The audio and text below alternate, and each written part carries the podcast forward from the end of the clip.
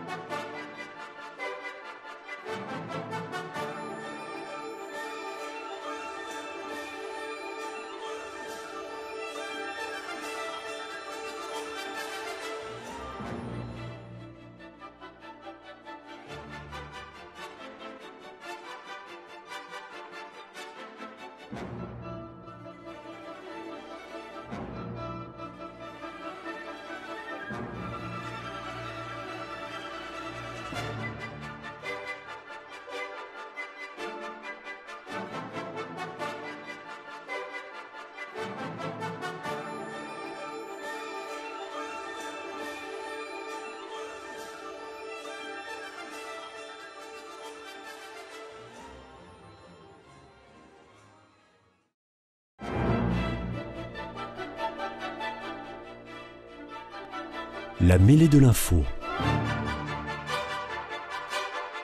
Une émission de débat sur l'actualité nationale, animée par Éric Dupri. Bienvenue à l'écoute de la mêlée de l'info, l'émission débat consacrée à l'actualité nationale que j'ai le plaisir d'animer chaque semaine sur Radio Présence avec deux invités aujourd'hui. Guillaume Agulot, fonctionnaire territorial au conseil départemental de la Haute-Garonne, référent Occitanie du Printemps républicain, et Régis Godec, co-secrétaire régional d'Europe Écologie Les Verts, soutien de la NUPES. Bienvenue également à tous les deux. Merci d'avoir accepté de débattre ensemble. Il y a aussi des débats à l'Assemblée nationale où un examen de loi en chasse l'autre. Après la loi sur la réforme des retraites, c'est la loi de programmation militaire 2024-2030 qui est examinée par les députés depuis lundi. Son budget a été présenté comme historique par le ministère des Armées avec un montant de 413 milliards d'euros sur 7 ans contre 295 milliards pour la loi précédente. Cet investissement est destiné à répondre aux menaces actuelles auxquelles notre pays et nos intérêts sont confrontés ou pourraient l'être dans un avenir proche. Après avoir pris connaissance de son contenu, cette loi et les mesures qu'elle propose vous semblent-elles adaptées aux enjeux militaires de notre époque? Et c'est Guillaume Agulot qui va lancer ce premier débat. Oui, bonsoir, euh, merci beaucoup pour euh, votre invitation. Euh, effort colossal, ça a été dit, effectivement, la somme est astronomique, hein, vertigineuse. Rappelons quand même qu'elle est étalée sur 7 ans, oui. mais ça veut dire quand même qu'elle va engager stratégiquement, effectivement, dans différents domaines. Ce qui veut dire que s'il y a une erreur stratégique qui est faite dans cette programmation aujourd'hui, c'est on va en subir les conséquences pendant 7 ans. C'est aussi là-dessus qu'il faut, qu'il faut réfléchir. Est-ce qu'il est à la hauteur? Ben, le seul moyen de bien répondre à cette question, c'est de se demander est-ce qu'on a bien pris la mesure de la hauteur des enjeux euh, qui sont face à nous? C'est une loi qui a été préparée pendant des années, hein, ne, nous, ne nous pas, on le sait très bien, les LPM euh, reviennent régulièrement, sont régulièrement votés, sont régulièrement ajustés d'ailleurs, c'est la loi du genre. Euh, par contre, elles sont préparées des années en amont. Je ne suis pas convaincu qu'au moment où les militaires et les comptables se sont assis devant leur feuille blanche en première fois, je ne suis pas convaincu que l'imminence de la guerre euh, qui est à nos portes hein, ait été dans toutes les têtes, euh, y compris dans toutes les têtes de tous les militaires. Je n'en suis certainement pas convaincu. Ce que cela veut dire, c'est est-ce qu'on est, avec cet effort encore une fois colossal, est-ce qu'on est réellement dans une stratégie de réponse ou d'adaptation d'une première réponse qui a été posée? Ça, c'est déjà la première chose qu'il va falloir se poser euh, effectivement comme question. Parce qu'effectivement, on voit des choses hein, euh, qui sont dans la présentation. C'est assez intéressant de lire euh, le contenu, mais aussi la façon dont il est organisé, qui sont présentés un petit peu à la fin. Je pense évidemment à la, guerre spatiale, je pense à la guerre euh, numérique, je pense aux contre-mesures, je pense aux drones à l'explosion des drones, euh, où là on voit qu'il y a un effort stratégique qui est euh, mené et qui a déjà commencé, la construction ici à Toulouse d'ailleurs, d'un centre euh, de, guerre spatiale. Il ne vous aura pas échappé d'ailleurs que l'armée de l'air, il n'y a pas très longtemps, a changé de nom pour devenir l'armée de l'air et de l'espace. Ça, c'est déjà acté, c'est déjà ancré, ça dit des choses, bien évidemment. Donc, ces mesures-là sont déjà engagées, sont déjà enclenchées. Peut-être même qu'on est un peu en train de retirer déjà quelques milliards qui ne sont pas encore votés. On sera sur des cavaliers comptables. Là aussi, on a l'habitude. Peut-être qu'on a un peu trop euh, adapté aussi dans l'urgence et euh, je ne veux pas faire la Cassandre, mais est-ce qu'on a vraiment écouté toutes les personnes qui étaient justement en train de nous alerter, non sans raison, sur ce qui était en train de se tramer euh, à l'Est? Pour rappel, pour mémoire, hein, la, guerre à l'Est, la guerre en Ukraine n'a pas débuté en 2022. Il y a la Crimée, il y a les républiques dites séparatistes de l'Est de la Crimée, et derrière tout cela, on voit bien ce qui se passe, il y a la Biélorussie, etc. Donc on a adapté euh, ce, premier effort, c'est-à-dire que d'un seul coup, on a haussé le, gradient. Ça, c'est le premier point. Le deuxième point, c'est qu'on a haussé le gradient aussi parce qu'on s'est rendu compte que notre armée n'est plus périmétrée pour un conflit de ce qu'on appelle de haute intensité euh, en Europe. Nous avions une armée qui était en gros, je schématise à la serpe, une armée de corps expéditionnaires. Et qui, globalement, avec des moyens limités, quand même, disons-le, hein, a quand même fait le job. En tout cas, fait ce qu'on lui demandait, que ce soit en Afghanistan, que ce soit dans les missions africaines. on pourra euh, discuter hein, de l'utilité, de l'opérabilité, de la pertinence des, missions. En tout cas, les militaires, eux, ils prennent pas la décision, ils l'appliquent. Et là-dessus, avec ces moyens-là, en projection, en corps expéditionnaire, le travail euh, a, été globalement, euh, globalement fait. Par contre, comme il a fallu adapter et remonter en intensité, ben, il a fallu aussi euh, sacrifier. Moi, ce, qui, mm, ce que je lis dans, ce texte-là, c'est qu'effectivement, on a une montée en pression qui est considérable sur de l'équipement, sur de l'armement, sur de, du, matériel. Encore qu'on sait que la livraison ne sera pas forcément à l'aune de ce qui avait été annoncé, mais ça, personne n'était dupe dès le début des commandes. Par contre, moi, je vois quand même un parent pauvre. On a habillé, rhabillé largement euh, l'armée de l'air et de l'espace, euh, ça oui. Euh, on a peut-être un petit peu, de nouveau, pas remis au niveau la marine. Et là, ça pose peut-être un petit peu on aussi pas beaucoup question. on n'en parle pas beaucoup de la marine. il y avait plusieurs frégates qui étaient de haute mer qui étaient prévues. Ben, en fait, au bout du terme, on en aura au mieux les deux tiers de ce qui avait été prévu. Euh, alors oui, d'accord, il y a l'urgence maintenant, mais encore une fois, on est sur une stratégie à long, au moins moyen terme et qui va enclencher sur du long terme. Et tout le monde sait qu'à moyen ou à long terme, euh, la menace ne rappellera plus la Russie, mais va commencer à s'appeler la Chine. Et là, nous arrivons sur un autre théâtre d'opération, l'Indo-Pacifique, la zone Indo-Pacifique, où quand même, pour mémoire, rappelle, la France a 2 millions de ses concitoyens dans ce territoire. C'est pas rien. Sur un territoire qui est gigantesque et des moyens aujourd'hui pour assurer une présence physique, navale, militaire, qui sont loin, très loin d'être à l'aune d'abord de la dimension, mais aussi des enjeux qui sont en train de se nouer là-dessus. Si preuve devait en être, je crois que c'est là, cet abandon de cette zone indo-pacifique, ou ce refus, ou cette impossibilité d'y mettre des moyens militaires suffisants, qui est certainement à l'origine de euh, la rupture par l'Australie du contrat, du méga contrat, du fameux contrat du siècle des, sous-marins, parce qu'ils savaient très bien, euh, il suffisait simplement de regarder la carte, qu'il était impossible, alors qu'ils auraient acheté nos sous-marins, de compter sur un soutien actif de base française ou de sous-marins français de même capacité, de même euh, équipement, de même fonctionnement, pour pouvoir opérer des, des missions conjointes, alors que juste dans cette zone qu'on appelle Indo-Pacifique, c'est quand même là que donne la Chine. Voilà, alors après cette première euh, et longue euh, intervention de Guillaume Agulot, très argumentée, euh, très complète, Régis Godec, vous, votre avis général sur le texte de cette loi de programmation militaire 2024-2030 et les mesures qu'il contient, est-ce que tout ça vous semble adapté aux enjeux militaires de notre époque et à notre défense nationale et la défense de nos intérêts? Alors ben, déjà, je vais faire un aveu, je ne suis pas du tout un spécialiste des questions euh, de défense. Hein. Euh, donc je n'irai pas euh, donner un avis définitif sur les éléments d'orientation et j'aurais aimé qu'on puisse avoir des personnes qui ont pu siéger. On a notamment un, député, François Picmal, député de la circonscription sur laquelle on enregistre l'émission, qui siège à la commission de, la défense. Je ne suis pas sûr de partager tous les points de vue d'ailleurs qui défendent sur les orientations de défense, mais on aurait pu avoir des éléments précis sur, sur les propositions qui sont faites. Euh, premier élément, est-ce que la question qui est la plus importante est celle du montant qui sera consacré? Est-ce que on évalue la qualité d'une loi à son budget? 413 milliards d'euros, on l'a dit, c'est considérable. Premier constat, on nous répète, on nous dit depuis des mois et depuis des années, il n'y a plus d'argent dans les caisses publiques. Nous n'avons plus les moyens de mettre de l'argent pour les hôpitaux, nous n'avons plus de moyens pour les, pour les universités, pour les crèches, pour les établissements publics. Et nous sommes obligés de sacrifier la qualité des services publics et de réduire un grand nombre de fonctionnaires.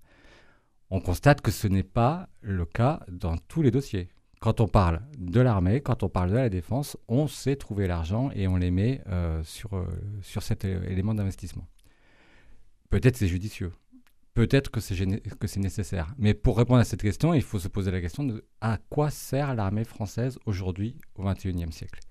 Comment ces missions ont évolué? Ça a été un peu évoqué par Guillaume Éculot à l'instant. Quelles sont la nature des nouveaux conflits et à quoi l'armée nationale doit-elle répondre? Eh bien, nous, là-dessus, euh, on considère qu'il est important, effectivement, euh, d'avoir des moyens consacrés à la défense et à la diplomatie. Que nous sommes dans le XXIe siècle, un siècle des périls, un siècle des guerres liées aux problématiques environnementales, on le dit depuis des années, ce qu'on a appelé depuis longtemps, nous, euh, les guerres du climat, qui déstabilisent euh, des équilibres euh, politiques et géopolitiques dans le monde entier et qui amèneront à avoir des réponses politiques qui sont différentes et qui nécessitent parfois des moyens militaires. il faut donc chausser les lunettes de, la modernité et je suis d'accord avec vous sur la nouvelle nature des conflits ce qu'on appelle aujourd'hui les guerres hybrides. On sait que la Russie pratique énormément les, guerres hybrides qui ont des stratégies numériques, qui ont des stratégies euh, même euh, terroristes sur certains éléments, euh, qui ont évidemment la, la, dimension de l'espace qui entre en jeu et sur lesquels il faut avoir des nouveaux éléments de réponse. La loi y répond en partie. Soyons honnêtes, cette évolution de la nature de la défense est prise en compte. Est prise en compte. en revanche, il y a un élément qui me surprend, et, je note que vous n'en avez pas fait mention, euh, et, je, m'en étonne un peu qu'on n'en parle pas plus, c'est euh, pourquoi l'armée française uniquement? Pourquoi ne parlons-nous pas de la dimension européenne, Et cette, cette dimension, elle est absente. Elle est complètement absente de la vision euh, de la loi de programmation militaire. Et pour autant, le président de la République lui-même, je crois que c'était il y a un an, le 13 juin 2022, euh, évoquer la nécessité de monter sur le niveau européen. je ne suis pas souvent d'accord avec Emmanuel Macron, mais quand il est sur cette question de la défense au niveau européen, moi je suis assez d'accord pour qu'on réfléchisse à ce point de vue. Comment pouvons-nous euh, assurer la sécurité euh, de l'Europe et être un acteur politique majeur dans le monde aujourd'hui avec des armées qui sont sur le périmètre national? Je crois que c'est une voie sans issue et je pense qu'effectivement, il faut travailler sur la dimension européenne de la défense. Un autre élément qui peut, qui peut nous surprendre, nous, ou en tout cas qu'on ne peut pas partager, c'est euh, le statut qui est euh, maintenu sur euh, la dissuasion nucléaire. On augmente, je crois, les, capacités nucléaires de la France, alors que dans le même temps, on, on signe des traités de non-prolifération, voire de démilitarisation, enfin de non-prolifération nucléaire et des traités multilatéraux euh, de démilitarisation sur la question nucléaire. Eh bien, il faut, les, il faut être cohérent avec cette vision-là et effectivement jouer un rôle diplomatique plus fort pour que nous n'ayons plus les capacités de faire exploser 10 fois, 15 fois, 20 fois la planète. Je ne sais pas à quel niveau on est aujourd'hui. 27 fois. 27 fois la planète avec l'ensemble de l'arsenal nucléaire. Euh, soyons d'accord euh, entre nous que c'est complètement euh, ridicule et extrêmement dangereux et qu'il faudrait une descente de l'armement nucléaire. Évidemment, je le dis clairement, de manière multilatérale. Hein. Le désarmement unilatéral pas être complètement serait, serait une grosse erreur. Et, et enfin, il y a un élément sur lequel nous nous insistons, c'est qu'il faut avant tout rechercher la paix.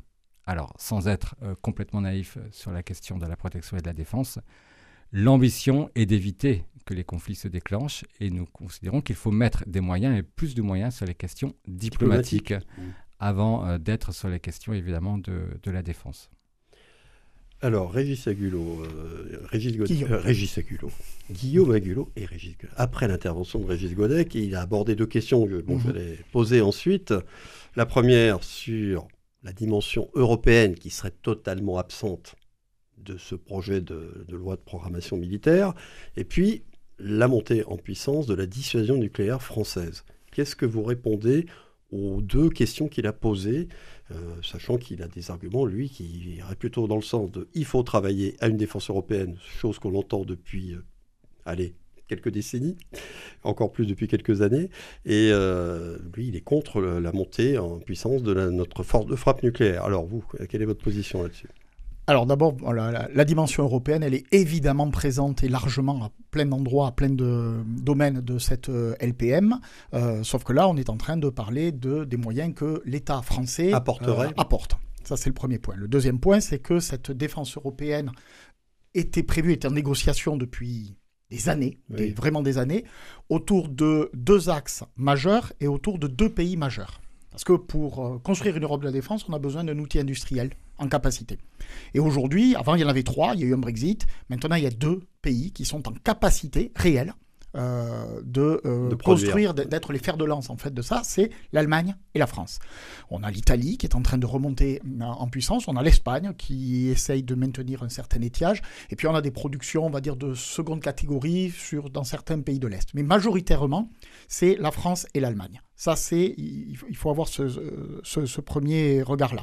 Donc déjà, en fait, concrètement, l'Europe de la défense, non. On parle d'un axe franco-allemand de la défense, pour être très très clair. Les autres pays suivent pour être euh, très très clair.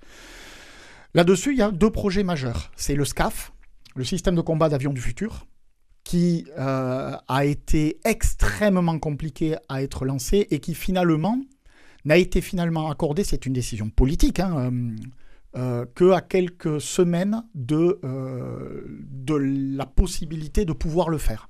des années et des années de négociations, pas toujours de bonne foi d'ailleurs, et là on peut le dire du côté d'Outre-Rhin, hein, euh, sincèrement, euh, avec euh, un avionneur qui sait faire et, un avionneur qui veut faire. L'avionneur qui sait faire, c'est Dassault, l'avionneur qui veut faire, c'est Airbus. Et Airbus prétendait être co-directeur du programme. Et Dassault, les structures de Dassault ont clairement dit, en disant, si vous voulez faire un programme militaire, c'est un chef parce qu'on est en train de parler de choses militaires et que s'il y a deux capitaines dans le bateau, ça ne peut pas fonctionner, il en faut qu'un seul. Finalement, là-dessus, il y a eu euh, gain de cause et ça y est, les études sont lancées parce que les équipes quand même continuent à travailler, il ne faut pas non plus... Hein, et tout ne s'arrête pas comme ça. Euh, oui, tout, ne s'arrête pas. Donc, le, SCAF est euh, en route. On nous annonce des, un système en capacité avec décision ou pas de production et ampleur de production en 2040. On verra. On verra si effectivement on sera en capacité de le lancer à, ce moment-là. Il y a un autre système également qui était prévu, c'est le char. Et alors là, par contre, on est sur un véritable blocage euh, avec Nexter, euh, français, et Rheinmetall du côté outre-Rhin. Et là, on est sur un blocage absolu. Et euh, deux jours avant que des négociations aient lieu entre nos ministres respectifs de la Défense, on a appris que Rheinmetall venait de signer un accord avec Abrams, le, constructeur américain, et un constructeur polonais pour les tourelles. Donc c'est une affaire qui est quand même assez mal, euh, assez mal engagée. Parce que pour développer une stratégie commune, comme pour faire la guerre, comme pour faire la paix, il faut être deux. On ne fait pas la guerre tout seul, on ne fait pas la paix tout seul, on ne construit pas une stratégie tout seul. C'est pas possible. Et dans ces cas-là, effectivement, ce sont des éléments qui dépassent, qui débordent le cadre euh, de notre périmètre. Or, la LPM, elle, elle est là pour périmétrer au niveau de la puissance nationale. Il y a quand même des choses qui se font au niveau euh, européen. C'est enfin, on serait-on tenté de dire, on est en 2023, l'inscription définitive dans le marbre du fait que quel que soit le calibre des armes utilisées, on parle de pistolets, de fusils mitrailleurs ou de euh, canons en très longue portée ou de missiles euh, tirés, etc., qu'on soit à chaque niveau, qu'on soit sur un calibre unique. C'est-à-dire de l'interchangeable. Et qu'une munition qui serait produite en Tchéquie serait parfaitement utilisable dans des armes made in France si elles sont de calibre équivalent ou de puissance équivalente. Euh, c'est complètement nouveau pour tout vous dire, on a beaucoup entendu parler de la livraison par les Britanniques de missiles Shadow euh, aux, Ukrainiens. On n'en a pas du tout entendu parler euh, de, la, livraison des armées françaises, alors que euh, les, deux sont partis. là, il y a quand même quelque chose qui est assez incroyable. Ce sont exactement les mêmes missiles. C'est en gros le sticker qui change sur l'arme. Pas tout à fait, en fait. Les Rafales ne sont pas capables de tirer les Shadow britanniques. Les Eurofighters ne sont pas capables de tirer les Scalps français. Euh, voilà, là on marche complètement sur la tête, c'est le même fabricant qui produit sur les mêmes usines, sur les mêmes lignes de production, à destination de deux armées différentes, mais ils n'ont pas été fichus de faire quelque chose qui puisse tirer standardisé. Euh, standardisé. Donc ça c'est un des véritables enjeux. Parce qu'effectivement, ce problème de la standardisation des équipements et donc des réductions des économies d'échelle que ça peut entraîner euh, est un véritable enjeu. Pourquoi c'est un enjeu? D'abord en matière d'efficacité. Ce que nos militaires attendent, c'est d'avoir des équipements qui soient en, capacité et en efficacité, mais aussi en termes de production. Parce que l'enjeu là, il devient où? Qui va fabriquer quoi? C'est-à-dire qu'on va retrouver à l'échelle de la défense, des défenses nationales et des défenses du continent, hein, euh, de fait, soyons très très clairs, on va retrouver les combats homériques qu'on a connus pour fabriquer des avions civils. Euh, qu'on a connus pour Airbus. Euh, toi, tu fabriques la roue, mais toi, tu fabriques la roulette avant, etc. etc. Et ce jeu-là, malheureusement, prend énormément d'années, énormément de temps. Or, le temps, ce qui se passe à l'Est nous le dit, et à l'Est proche et à l'Est bien plus lointain encore, nous le dit, nous n'avons plus de temps. Et c'est pour ça qu'à un moment donné, ben, il faut euh, avancer. Concernant la dissuasion nucléaire, 27 fois la puissance de destruction. Je n'ai d'ailleurs aucune idée concrètement de ce que ça veut dire. Par contre, ce que je sais, c'est que. dire heureusement. oui, ce que je sais, c'est que il y a une quinzaine d'années, la France était à 35 fois. Alors, euh, c'est pas génial, hein mais c'est mieux ou c'est moins pire. Enfin, on mettra le mot qu'on euh, y, euh, y vaut euh, là-dessus. par contre, là aussi, ce qui est sûr, c'est que ça passe par une transformation des missiles, que ce soit ceux lancés par nos sous-marins ou ceux qui sont lancés par les forces aériennes. la qualification du Rafale dernièrement, des Rafales marines pour embarquer des, missiles tactiques a été effective d'après le, ministère des Armées. donc, on est aujourd'hui sur un équipement qui tient euh, ce qu'il peut faire. Et là aussi, c'est intéressant parce que les Allemands qui sont si prompts à nous critiquer, à nous euh, euh, chercher des poux, etc., etc., je le rappelle, eux n'ont pas d'armement nucléaire propre. Euh, ils n'ont que de l'armement nucléaire euh, confié, dédié par les Américains. C'est d'ailleurs la raison pour laquelle, quand euh, en Allemagne on a dit qu'il y avait 100 milliards d'euros qui étaient immédiatement débloqués pour réarmer la, la Bundeswehr, le premier chèque qui a été fait, 9 milliards d'euros quand même, c'était pour acheter des F-35, alors qu'en Europe même, en France, mais aussi au Royaume-Uni, il y a une production d'avions de combat qui ont fait leur preuve. Et je crois que c'est un signe de plus qui montre que euh, peut-être que le mauvais esprit de, pour construire une Europe de la défense n'est pas que du côté français qui serait jalousement attaché à son précaré. Euh, il y a vraiment un problème de fond aussi de l'autre côté du Rhin. Et tant qu'on n'aura pas réglé ce problème politique, on discutera probablement, nous ou d'autres, on discutera encore pendant longtemps lors des prochaines LPM parce que tant que ça, c'est pas réglé politiquement, en traduction concrète, on aura toujours le même problème. Vous voulez réagir à ce qu'a dit euh, Guillaume Agulot Oui, ben, on, voit dans les exemples, effectivement, il y a de la coopération euh, internationale euh, sur les questions militaires. Et il y a notamment des stratégies communes franco-allemandes pour la production, c'est-à-dire qu'il y a des coopérations industrielles. Mais vous venez de le dire dans, la conclusion, le, gap, ce serait de penser la défense à un autre niveau que le niveau national. Vous avez cité, comme vous avez évoqué, vous avez dit les armées nationales. Euh, parce qu'effectivement, euh, chaque pays considère, euh, européen, considère aujourd'hui qu'il doit être le général en chef de ses propres armées et qu'il ne peut pas y avoir de commandement à l'échelle européenne. Et je, pense que c'est une grosse erreur en vérité. Alors évidemment, c'est un saut politique de construction européenne hein, de passer à ce niveau-là. On a tout à fait conscience. Bah, de donner un, rôle diplomatique à l'Europe, déjà, c'est difficile même si c'est inscrit dans les traités, euh, c'est difficile, mais c'est un saut euh, politique. Euh, de donner une dimension de défense, une dimension militaire à l'Europe, c'est un saut en avant dans, l'Europe. Et je vous avoue que moi, je souhaite que ce, que ce saut puisse être fait parce que je pense que la dimension nationale aujourd'hui n'est plus la bonne dimension. Et en vérité, alors ceux qui défendent la dimension nationale disent c'est la souveraineté, il faut que le peuple français décide par lui-même de l'usage de ses armées. En vérité, euh, le sort est remis essentiellement à l'OTAN, euh, puisque en étant signataire euh, et membre de l'OTAN et membre du commandement intégré, cette puissance militaire, elle est engagée à l'échelle de la coopération des pays membres de l'OTAN. Et si nous voulons que l'Europe ait un rôle différent et moins aligné sur celui de l'OTAN, c'est-à-dire une plus grande indépendance sur le statut militaire, c'est par évidemment une plus grande coopération à l'échelle européenne et la construction de la fameuse Europe de la défense, qui, aille au-delà d'une simple coopération. Il y a un élément dont on ne parle pas beaucoup, c'est le contrôle de la puissance militaire par les représentants du peuple. Aujourd'hui, on est dans une construction française, une construction politique française, où les pouvoirs sont quand même largement confiés à l'exécutif et au président de la République. Euh, ce qui est une anomalie démocratique. Le Parlement a extrêmement peu de prérogatives sur les questions militaires. Le président de la République peut engager les forces françaises dans un conflit euh, à l'étranger sans euh, même en informer le Parlement dans un premier temps. Je crois qu'il y a un délai de plusieurs mois. Il, a, il doit y avoir un débat, pas de vote, mais il doit le faire avec un débat. Et mais on est d'accord sur le fond. Au, bout d'un certain nombre de mois, il doit passer, on l'a vu sur les, engagements euh, dans les pays subsahariens, et euh, cette, cet élément-là est une anomalie. Euh, l'absence de contrôle du Parlement sur les engagements militaires est une anomalie. Et je rajouterai aussi l'absence de contrôle sur les ventes et les exportations d'armes.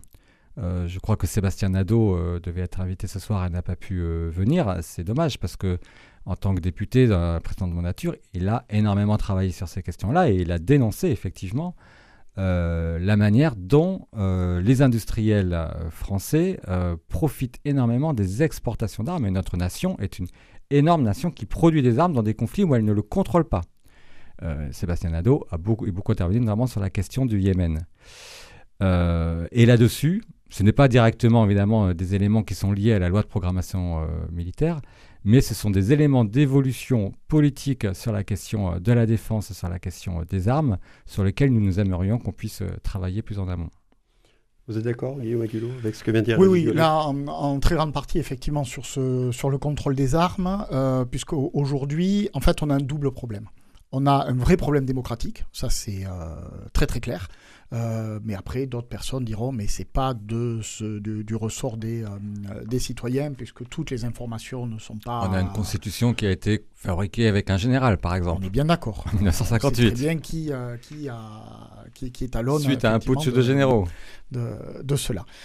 ceci dit, ça marche aussi dans l'autre sens. C'est-à-dire que le, ce, que ce que je veux dire par là, c'est que les industriels, du coup, de fait, peuvent faire appui euh, sur ce qu'ils veulent, mais sont parfois aussi, du coup, un petit peu dépendants. C'est un des effets pervers de, ce système-là. Ils sont un petit peu aussi dépendants, en fait, de, des financiers qui les contrôlent eux-mêmes. Euh, je vais vous donner juste un exemple. dans cette LPM-là, euh, le canon César est une merveille, euh, là, une neuvième ou dixième merveille du monde. Je ne sais pas, on nous en a inventé. Euh, et puis plus les... produire, évidemment. Et donc on va en produire. En masse. Et donc on va en produire en masse parce qu'on se dit qu'avec ce qui s'est passé sur les champs de bataille ukrainiens, ukraino-russes, on va pouvoir en vendre beaucoup. en fait, toute la somme est partie sur l'amélioration du système pour pouvoir tirer des obus, des munitions rôdeuses, des, etc., etc. Et c'est-à-dire que la part réservée par l'investissement euh, national, là pour le coup, euh, dans le cadre de cette LPM, pour penser la génération future de ce type d'armes, c'est peanuts. C'est vraiment peanuts. Ça permet d'acheter des tables à dessin, euh, et pas beaucoup plus, pas beaucoup plus dans la structuration. Ça veut dire quoi? Ben, Ça veut dire que du coup les industriels vont cesser de fabriquer des choses répondre à une demande nationale, ils ne vont répondre qu'au carnet de commandes. Et ça, c'est un des effets pervers et que cette LPM, justement, ne euh, juge pas, euh, ne, ne, corrige pas. pardon. Et là-dessus, je vous rejoins, pas forcément pour les mêmes raisons à la base, mais structurellement, nous sommes d'accord, il y a un vrai problème sur le contrôle démocratique. Et puisque j'ai évoqué les Césars, on sait très bien qu'ils ont été vendus euh, à l'Arabie Saoudite. Alors là, par contre, je vais enlever toute naïveté. On savait très bien en les vendant au, régime wahhabite d'Arabie Saoudite, on savait parfaitement qu'ils allaient s'en servir euh, au, Yémen. Contre des populations civiles. Contre des populations civiles, bien évidemment, parce que l'armée yéménite, que je sache, n'a pas non plus fait preuve d'une activité absolument euh, fulgurante ces derniers temps. Voilà une hein. guerre, effectivement, dont on ne parle pas du tout. On est bien d'accord. Mais qui se passe avec des armes françaises. Mais qui se passe avec des armes Des armes et des munitions françaises. On est bien d'accord. Et là, euh, quand, je, quand je vous dis que. On le savait quand on leur a vendu ces canons-là. On, le savait parfaitement que ce n'était pas pour faire de la recherche hydrologique à grande profondeur pour trouver de, pour trouver de l'eau hein, sous les nappes phréatiques. On savait parfaitement que ça allait servir parce qu'il fallait des armes immédiatement disponibles pour frapper sur une rébellion qui est à leur porte et qui va taper, évidemment, sur des civils. Ça, c'est quelque chose que l'on, que l'on savait, oui, mais il fallait en vendre parce que sinon, la ligne de production allait s'arrêter et le pas industriel avait pris le pas euh, sur la euh, volonté euh, stratégique. Donc là, on a effectivement un, problème qu'il va falloir régler. Ça va passer notamment, pas que, mais notamment par un rôle renforcé du Parlement. Alors depuis quelques années, la commission de la défense, vous l'avez cité tout à l'heure, la commission de la défense de l'Assemblée nationale s'est souvenue qu'elle existait, parce que je crois que sur la dernière législature, celle qui s'est achevée il n'y a pas longtemps et celle qui commence, euh, en rythme quotidien, elle se réunit 4 à 5 fois plus que sur les législatures précédentes. Donc elle se souvient qu'elle existe. On est sur le premier pas. Il y a, du coup, ça a des conséquences euh, pratiques, c'est que, sauf les passages qui sont réellement secret défense, et il faut les justifier maintenant, ces rapports, euh, ces comptes rendus sont publics. Alors il faut les lire, hein. il faut les lire, il faut connaître leur langage, il faut etc. Mais ça donne quand même effectivement des éléments d'orientation.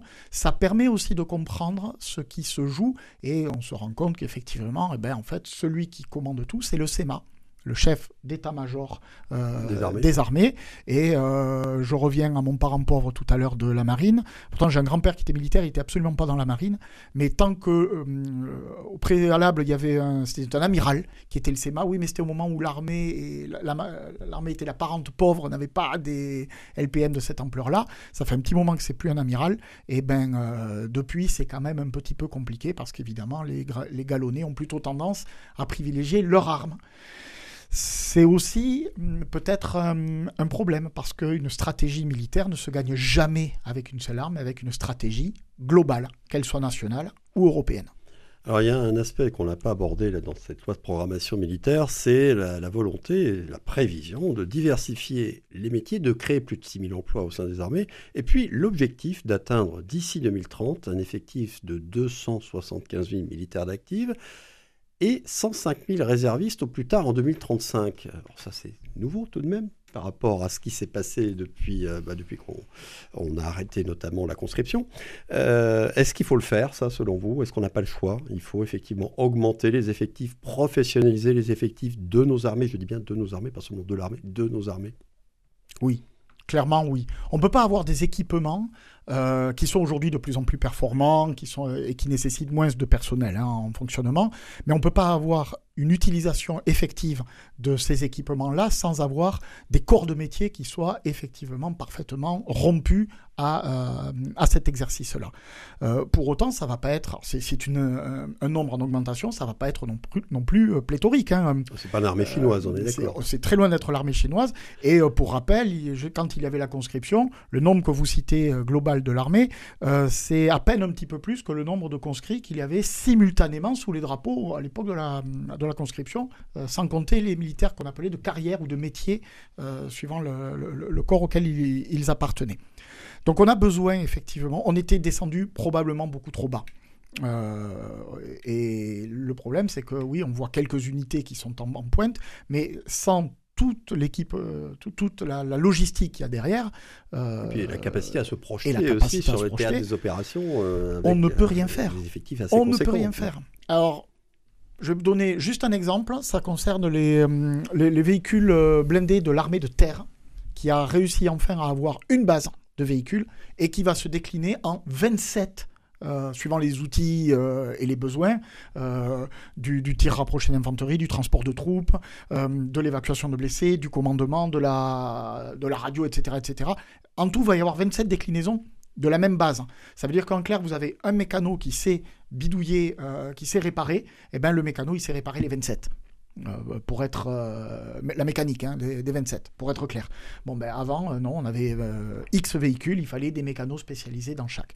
Donc il y a ce travail en amont qui est nécessaire, et il y a un travail aussi au plus près qui doit être fait. Il y a un nombre conséquent aussi de milliards, ça dit des choses hein, sur l'état aussi de nos armées, qui, est qui est consacré au, alors, ce qu'on appelle le MCO, le maintien en capacité opérationnelle, mais aussi au bien-être C'est le, mot est, apparaît dans la LPM, c'est assez étonnant. Pas seulement dans les entreprises, euh, maintenant c'est même au sein des armées. Euh, et oui, on se rend compte qu'il faut peut-être avoir des toilettes qui fonctionnent et euh, qu'ils puissent tous avoir des repas chauds parce que les cuisines seraient en état de fonctionner et que ça pourrait être effectivement une, une, bonne idée. Donc c'est un effort global qui est, qui est demandé. Euh, peut-être aussi recentrer l'armée sur certaines activités. Euh, je ne suis pas convaincu que le rôle de l'armée soit de patrouiller devant la hum, cathédrale Saint-Étienne ou sur la place du Capitole. Euh, je parle de vigie pirate évidemment. Le rôle de l'armée, c'est pas ça. Pour ça, il y a la police, qu'elle soit, soit nationale ou municipale, hein, y compris avec des réservistes. Hein, ça existe aussi, ça. remettre l'armée sur ses missions, lui donner les moyens lui montrer, pas qu'avec de l'argent aussi, qu'il y a la vraie confiance de la nation dans ce qu'elle fait, parce que ce qu'elle fait, elle le fait encore une fois au nom. Euh, l'armée, elle n'est pas là pour décider, les militaires, ils sont là pour appliquer nos décisions. Godec, pour terminer sur le sujet, vous, vous pensez qu'il faut augmenter les effectifs et vous êtes d'accord avec Guillaume Agulot sur ce point? Non, honnêtement, je ne suis pas convaincu de, la nécessité d'augmenter les effectifs militaires. Euh, je le dis, je ne suis pas spécialiste du sujet, mais euh, quand j'ai vu euh, des militaires euh, français sur des opérations, c'est lesquels finalement ces dernières années? On a parlé tout à l'heure de l'évolution de la nature des conflits, de l'évolution des guerres hybrides, de la question de la distance entre les conflits. On n'est voilà, on plus en 14-18 et on ne fait plus la guerre dans les tranchées. Euh, les opérations euh, récentes, on a vu des militaires euh, impliqués. c'est quoi? Niger, Mali, des opérations dites de pacification, où à la fin, on repart avec la demande des pays qu'on quitte ce pays et avec aucune vision sur ce qu'on y a fait. moi, je pense que la France-Afrique, et au contraire, est très active et se prolonge très bien avec des opérations militaires de ce type. Je ne vois pas l'utilité euh, de, de, les prolonger. Euh, je pense qu'il euh, y a d'autres façons d'améliorer la défense. Et encore une fois, je pense qu'au niveau européen, ce serait beaucoup plus pertinent que d'avoir des militaires français dans des opérations extérieures. Et j'en profite pour dire que je ne suis pas favorable au retour de la conscription obligatoire qui est proposée par certaines formations politiques. Euh, à ma grande surprise, euh, qu'en 2023, on propose encore le, retour du service euh, militaire obligatoire. On conclut là-dessus. La loi de programmation militaire est donc examinée et débattue actuellement à l'Assemblée nationale. Elle le sera ensuite au Sénat. Fin de ce premier débat. Petite pause maintenant dans cette émission. On se retrouve comme d'habitude dans une vingtaine de secondes pour le deuxième sujet du jour avec mes invités. Restez bien à l'écoute de Radio Présence. À tout de suite.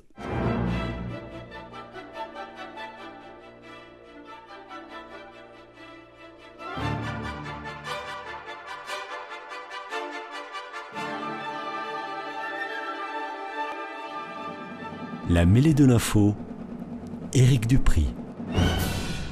Retour à l'antenne avec Guillaume Agulot et Régis Godec, les invités de ce numéro, pour un second débat consacré à un événement qui a beaucoup été couvert et relayé dans les médias nationaux en fin de semaine dernière, le Technival, Malgré l'interdiction de la préfecture départementale, cette manifestation a fêté ses 30 ans d'existence de jeudi à dimanche en accueillant 30 000 personnes sur le terrain d'un agriculteur à Villegongy, une petite commune du département de l'Inde. On est vraiment dans le centre de la France. Et si l'on peut considérer qu'elle s'est plutôt bien passée dans l'ensemble, en regard des craintes qu'elle avait suscitées, l'organisation du Technival a créé une forte polémique en raison de son caractère illégale, du dérangement qu'elle a impliqué pour le voisinage, des stupéfiants qui ont circulé sur place pendant quatre jours, et puis bien sûr aussi des moyens publics mobilisés pour l'encadrer, gendarmes, pompiers, médecins et infirmiers, y compris des camions bennes pour évacuer les déchets à la fin. Est-ce que vous comprenez que de nombreux citoyens se soient offusqués de l'impunité, je mets des guillemets, mais c'est bien le terme, dont bénéficient selon eux les organisateurs de cette manifestation de l'argent public dépensé pour l'encadrer et, la sécuriser Et estimez-vous que l'État aurait dû intervenir pour l'empêcher? Régis Godec. Alors, je ne suis pas un amateur de, ce type de, de, fait. Je ne fréquente pas les, sur les mais tout à fait, je vais, je vais le donner. Euh, mais je, je, conçois euh, tout à fait que dans une, une, époque particulière où il y a une restriction aussi forte des, des libertés et de la possibilité de, se rassembler. On sort quand même d'une époque euh, particulière avec le, Covid, euh, où, je me rappelle que l'une des, l'une des demandes euh, et un élément de mobilisation qui suivait la, fin du confinement, c'était le, retour à la fête. Le retour à la fête et la possibilité de faire la fête, de danser, de retrouver des proches. et que ça devenait presque une demande illégale. Effectivement, on, presque on, allait contre les lois en faisant ce, genre d'action. Et je crois qu'il y a cette demande d'être un petit peu hors cadre, évidemment, dans ces festivals. Je le comprends, je le conçois, et je pense que ça peut se respecter. Ça peut se respecter à condition que ça reste dans des, proportions qui ne, causent pas du trouble à l'ordre public qui soit euh, considérable. Dans le cas que vous citez, le Technival, euh, sur les sites qui ont été euh, retenus, je ne suis pas sûr qu'il y ait une centaine, un millier, des milliers de voisins qui se soient offusqués des nuisances subies et j'ai cru comprendre au contraire qu'il euh, y a des, propriétaires des terrains euh, privés donc euh, sur lesquels ces fêtes ont eu lieu qui ont trouvé qu'il y avait une gestion très respectueuse, notamment les nettoyages à la fin du site. Donc je vous avoue que je ne comprends pas pourquoi il y aurait matière à en faire un sujet qui anime les télés d'actualité pendant, pendant un week-end et plusieurs jours. Et je pense qu'il y a des sujets politiques bien plus importants comme par exemple euh, la volonté euh, d'empêcher un groupe euh, à l'Assemblée nationale de déposer une loi qui reviendrait sur le projet de loi de retraite. Pour dire clairement, je pense qu'on recherche aussi des outils de diversion et que ce débat sur le Technival en fait partie. Les moyens publics tout de même qui ont été mobilisés, ça aussi, ça a un petit peu bon, créé la, polémique, parce qu'à la fin on dit mais qui paye? Qui paye? Et les moyens publics pour une manifestation, euh, il y en a toujours de mobilisés. Hein. Quand le Tour de France passe euh, dans les villes, même à Toulouse ou ailleurs, euh, des moyens publics sont mobilisés au, profit de la société organisatrice ASO. Oui, lorsqu'il s'agit de quelque chose d'illégal, bon, c'est un peu ça la question tout de même. Illégal ou libre, on va l'appeler libre. des manifestations peuvent, des, des, moyens publics peuvent être mobilisés pour garantir la sécurité des personnes. Y a-t-il eu des problématiques graves? De santé, de troubles euh, sur euh, le site, euh, de, de violence Je ne crois pas. Et je crois qu'il y en a peut-être moins que dans des manifestations encadrées de manière tout à fait légale. Effectivement, il y a 30 000 personnes, on peut être inquiet lorsque 30 000 personnes se rassemblent quelque part. Ce qui a été dit à la fin, c'est que ça s'est plutôt bien passé. Pas de violence particulier, en tout cas, ça ne nous a pas été remonté. Mais bon, euh, Guillaume Agulot, est-ce que vous êtes d'accord avec Régis Godec? Bon, finalement, on a fait beaucoup de bruit pour quelque chose qui n'en valait peut-être pas la peine, compte tenu du reste de l'actualité, et notamment politique en France. Oui, oui, complètement. Euh, là, on est clairement dans la polémique qui n'a pas lieu d'être, en tout cas qui n'a pas lieu d'être sur ces points-là effectivement, euh, si on reprend un petit peu les choses, d'abord, euh, on n'est absolument pas sur une rave sauvage comme on a pu en connaître ailleurs, y compris pendant le confinement, où hmm. là, ça pouvait poser d'autres problèmes de, santé publique. On est sur les 30 ans d'un événement qui est conduit aujourd'hui, euh, au moins à l'échelle européenne, qui s'appelle le Technival. on est d'ailleurs dans un événement qui dépose une demande de manifestations. Je ne suis pas convaincu que tous les organisateurs, de tous les teufeurs déposent systématiquement des demandes. Hein, de, voilà. Ce qui veut dire que la préfecture était parfaitement au courant dès le début et que euh, de fait on a déposé bien avant, bien avant, de fait on a déposé effectivement un avis négatif tout en expliquant que ce serait quand même malin d'aller chercher un endroit qui permettrait de garantir un accès facile et facilitant, à la fois pour les participants, parce qu'on savait que de toute façon ils viendraient, mais aussi pour d'éventuels secours à apporter aux personnes. Euh, parce que ben, y en a eu, hein, euh, euh, certains pour des consommations de produits violemment réprimés par la loi. C'est rassemblement 30 000 personnes qui viennent faire la fête. Et, d'autres parce qu'ils se sont fait piquer par des vipères. A-t-on appris Oui, la nature aussi ah, a, marqué. C'était une friche, en tout cas, il y avait une partie qui a marqué son site. En tout cas, oui, effectivement, c'est une friche et aucun champ cultivé une friche et aucun champ cultivé. Ça veut dire que très clairement, c'était fléché. Très très clairement. Donc c'est une. Ils ne sont pas arrivés du jour au lendemain, bien entendu. C'est une interdiction qui, parce qu'il fallait qu'il y ait l'interdiction, on va dire, mais c'est une interdiction qui a été parfaitement négociée ensuite du côté de la préfecture, du côté des services de police, du côté des services de sécurité, pour qu'effectivement ça puisse bien se passer et qu'effectivement également des personnes puissent se retrouver. Je ne sais pas si on n'avait pas pris ce mode-là de fonctionnement les gens seraient venus, ils auraient fait la fête, n'importe comment, ailleurs. Oui, à ce titre, il fallait pas l'empêcher parce que ça aurait été euh, évidemment. Et ça aurait été pire. Pire avec tous les à risques. tous les niveaux. Et y compris s'il y avait eu de nouveau des images de policiers étant obligés d'intervenir, de, saisir du matériel, de charger, de, euh, etc. Après des images qu'on a déjà vues et qui hantent encore euh, largement les esprits parce qu'elles sont quand même des images d'une violence extrême, extrême hein, très très sincèrement, pas qu'à Sainte-Soline, hein, mais qui sont d'une. Donc là effectivement, je crois qu'on a été face à un ballet parfaitement réglé où chacun a été à sa place, où chacun a joué sa partition, y compris les chaînes télé qui d'un seul coup, c'est génial, pendant quatre jours, ont eu de quoi alimenter en flot continu, en flux continu, de l'indignation jouée sur jouée. Mais bon, euh, enfin, j'ai pas besoin de me connecter sur CNews pour savoir qu'ils euh, euh, seront totalement contre et que pour eux, c'est le signe, le énième signe de l'affaiblissement de, de l'État.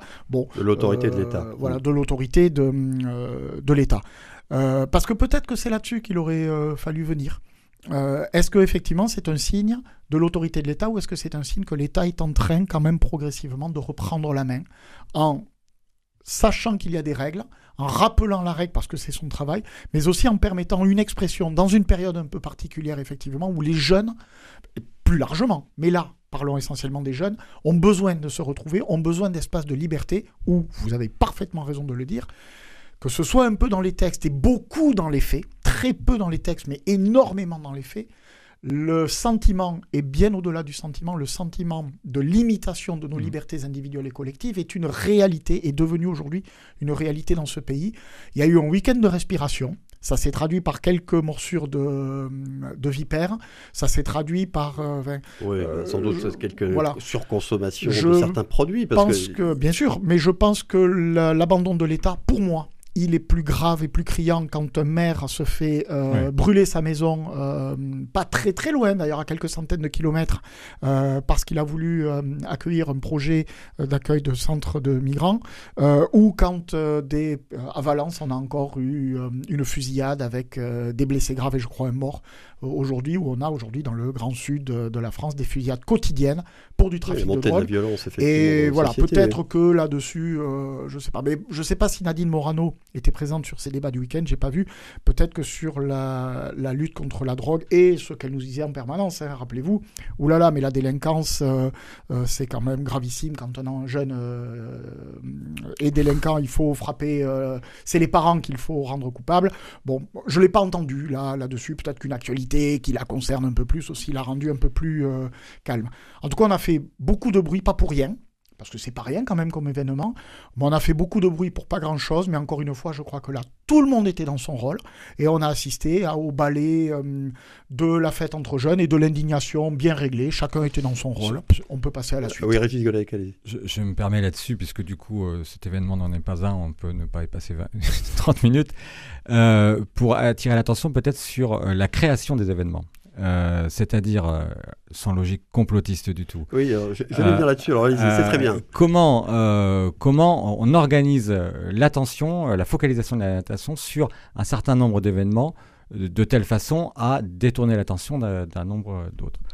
Comment ça peut se faire Aujourd'hui, on a quand même un, groupe d'information et de médias. Vous avez cité CNews, dont l'actionnaire et euh, Vincent Bolloré, le propriétaire. le propriétaire, qui a tout à fait la capacité d'organiser un bruit d'un côté, un bruit d'un autre côté, un troisième bruit, et d'organiser finalement le débat public et de rentrer dans la fabrique de l'opinion.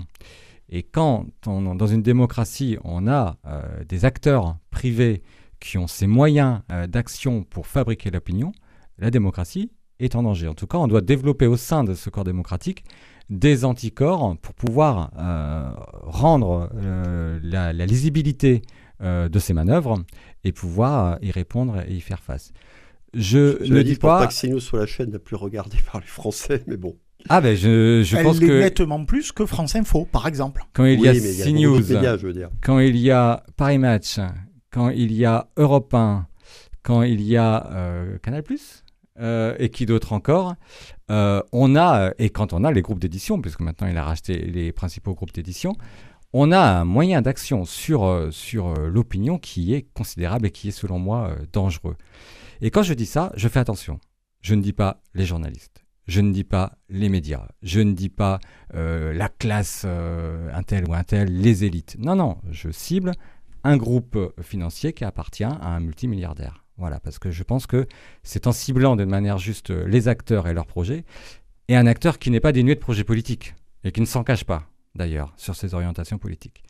Donc euh, je pense qu'on a là effectivement les vrais sujets sur lesquels nous pourrions nous pencher. Derrière le Technival, il y a des sujets extrêmement importants. Oui, euh, évidemment. Euh, a contrario, le fait que cet événement ait pu se dérouler sans que l'État ne l'interdise, est-ce que ça n'a pas aussi permis au gouvernement de redorer un petit peu son blason en termes, bah, vous voyez quand même, on laisse quand même une certaine liberté. Les libertés publiques ne sont pas aussi atteintes que ce qu'on peut l'entendre depuis quelque temps. Je, ne sais pas pour ce qui concerne le, projet euh, du gouvernement, mais d'ailleurs, euh, je, pense qu'il y a une ligne assez trouble à l'intérieur du gouvernement sur la question du maintien de l'ordre. Qu'il y a plusieurs lignes en vérité. Euh, la ligne de Darmanin, qui est une ligne de dire droit dans les bottes.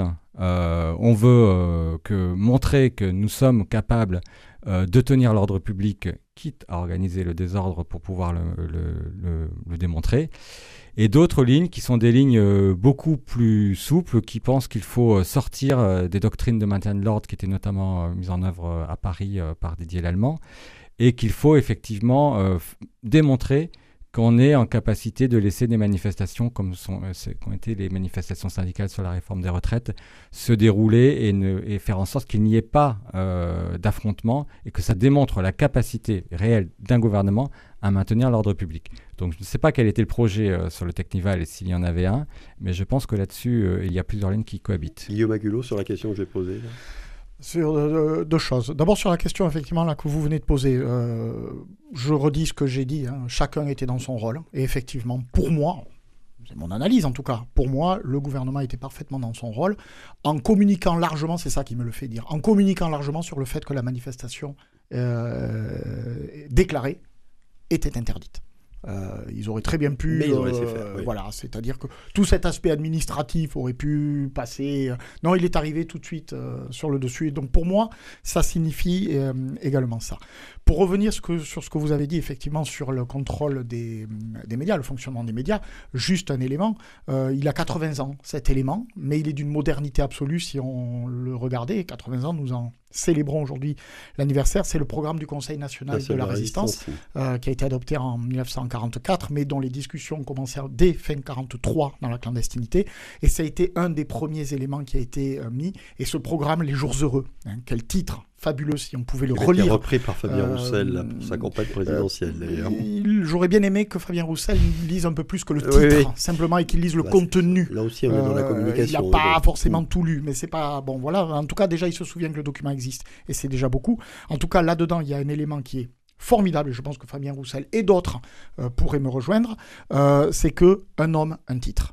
On ne parle pas de médias, on ne parle pas de télé à hmm. l'époque, évidemment, ça n'existe pas, mais le principe est explicite un homme, un titre, justement pour garantir ce pluralisme euh, de l'information, de l'accès pas qu'à l'information, à la culture, au développement, etc. Il était prévu dans ce programme-là qui devait se traduire par ordonnance. Cette partie-là, un petit peu chaloupée malheureusement, mais il était prévu dans le programme des résistants parce qu'ils savaient au moment où ils l'ont écrit, ils savaient pourquoi ils étaient dans cette situation-là. Un homme, euh, un titre. Euh, donc ça, c'est voilà. Pour revenir à ce que vous disiez, je suis intégralement d'accord, effectivement, avec ce que vous dites. Aujourd'hui, ce que nous voyons, euh, et ça nous amène aussi à ce que nous ne voyons pas? Parce que quand on parle d'une chose, mhm. on ne parle pas du reste, tout simplement. Et euh, on n'a même plus la possibilité et la conscience de réaliser qu'il se passe d'autres choses ailleurs. On évoquait à l'international le conflit au Yémen. Euh, qui, devrait être, n'est pas récent, et qui devrait être à notre une de l'information internationale depuis des années, des années, on n'en parle jamais. Euh, voilà. Bon. Euh. C'est terminé pour ce second débat. On va rester là aussi. Et on va pouvoir dédier les dernières minutes de cette émission à vos coups de gueule ou vos coups de cœur du moment, si vous en avez, mais je, je ne doute pas que vous en ayez. On va commencer avec Régis Godec. Ah, bon, on va pas parler de politique alors à vous parler de ce que vous voulez. Bah, coup de cœur, euh, coup de cœur pour euh, la fin de carrière de Thibaut Pinot. Évidemment. Ah, le passionné de cyclisme, parce qu'on ne le sait pas, Régis Godec est un passionné de cyclisme. Passionné de cyclisme, Il n'est pas seulement vrai. pour le vélo comme tous les, les membres d'Europe Écologie Les Verts en ville, mais aussi sur les, routes peu- en compétition. Un peu cycliste moi-même, mais surtout, euh, surtout admiratif de, de- du personnage euh, qui est, qui est Thibaut, Thibaut Pinot. Qui d'ailleurs est un amoureux de la nature. Tout à fait, en plus, euh, et, et quelqu'un qui est tout à fait atypique dans le, dans le paysage du, du- du cyclisme et tout à fait sympathique, et qui a euh, cette particularité euh, de faire partie de ce qu'on appelle les perdants magnifiques. Euh, alors, c'est pas un Poulidor, hein, il est tout à fait différent de, Raymond Poulidor, mais euh, c'est quelqu'un qui, depuis plus de dix ans, est le futur maillot jaune, le futur vainqueur français vainqueur du Tour de France qu'on annonce chaque année. hein, chaque, chaque Tour de France, il y en a un. Euh, et pour autant, il a été, euh, il a été euh, très proche de, de- de nombreuses victoires. Il ne les a jamais obtenues. Et il a toujours, on a toujours vu la part humaine de, de, Thibaut, Thibaut Pinot et dans les victoires et dans les défaites. Il est en ce moment en train de participer normalement à son dernier Giro. Je dis normalement parce que j'espère que il en refera d'autres. Il a annoncé la fin de sa carrière. Il est encore en état d'en faire la fin de la saison. Et, ouais. euh, et, euh, et voilà, c'est un, c'est un très beau tour avec des, des, des hauts et, et des bas. Et, euh, mais c'est très beau de voir Thibaut Pinot euh, terminer sa, sa carrière, évidemment pas avec le maillot rose, mais avec des très belles étapes. Et puis, on aura peut-être l'occasion quand même de le revoir sur d'autres courses d'ici la fin de la saison, mais pas au Tour de France normalement. Alors, Guillaume Agulot, vous n'allez pas nous parler de vélo, ça je le sais, mais ça, ça va être aussi un coup de cœur. Et oui, ça va être effectivement aussi un coup de cœur, un coup de cœur pour C'est un bien livre. de terminer sur des notes positives de temps Et à puis autre. voilà, de la culture pour un livre, un livre absolument extraordinaire, absolument fabuleux. Euh, c'est le livre de Nicole Bacharan, alors qu'on connaît plus pour ses, euh, sa vision géopolitique, la spécialiste euh, des États-Unis qui nous Oui, qui éclaire. c'est, hein, Nicole Bacharan. Voilà. Nicole Bacharan, elle est politologue, elle est spécialiste donc de la politique des États-Unis. Elle nous a éclairé sur la montée en puissance de Donald Trump, sur la présidence de Donald Trump. Euh, si vous voulez comprendre d'ailleurs ce qui s'est passé au Capitole le 6 janvier 2021, c'est ses livres à elle et ses, ses chroniques qu'elle a tenues régulièrement qu'il faut lire parce qu'on comprend véritablement et peut-être que on- du coup on se demandera un petit peu ce qui est un petit peu en train de se passer chez nous si on n'est pas aussi sur cette pente-là parce qu'elle nous parle, en nous parlant de l'outre-Atlantique, elle nous parle beaucoup de, de chez nous. Mais Nicole Bacharan vient d'écrire un livre extraordinaire sur sa mère, sur l'histoire de sa mère, Ginette Guy. Le livre s'appelle La plus résistante de toutes. Il a été édité chez Stock. Et c'est euh, l'histoire de cette femme qui découvre à la fois la liberté, elle vient de Lézignan-Corbière, elle arrive à Toulouse, elle découvre la liberté, elle découvre l'amour, elle découvre la violence parce que Toulouse vient euh, de basculer dans la guerre, elle, puis dans l'occupation, elle découvre l'amour à travers un, un homme absolument merveilleux, fabuleux, elle en tombe éperdument amoureuse. Cet homme est juif. Et à partir de là, son monde va basculer, elle va s'engager, s'enclencher dans la résistance, notamment aux côtés de l'archevêque Saliège euh, pour le sauvetage des enfants. Elle va convoyer des enfants, elle va cacher des enfants dans le monastère de Massip dans l'Aveyron. C'est une histoire incroyable. Elle sera finalement arrêtée, torturée à, Marseille. Elle sera ensuite déportée. Elle arrive à éviter la déportation. Cette histoire a été tue pendant très longtemps. Aujourd'hui, elle éclate et j'invite mais vraiment tout le monde à lire ce livre. Et vous allez voir que pendant très très longtemps, très très longtemps, les pas de Ginette Guy sur, qui claquent sur les trottoirs et les pavés de Toulouse vont vous accompagner. Voilà. Alors on est obligé de votre terminer, chemin. mais je pense que tout le monde a bien reçu le message. Merci beaucoup à tous les deux. C'est la fin de ce numéro. Merci aussi à Coraline Camebra qui a réalisé cette émission. Podcast, podcast disponible dès ce soir. Merci à vous tous qui nous écoutez chaque semaine. À bientôt pour un autre numéro. Excellent week-end à tous.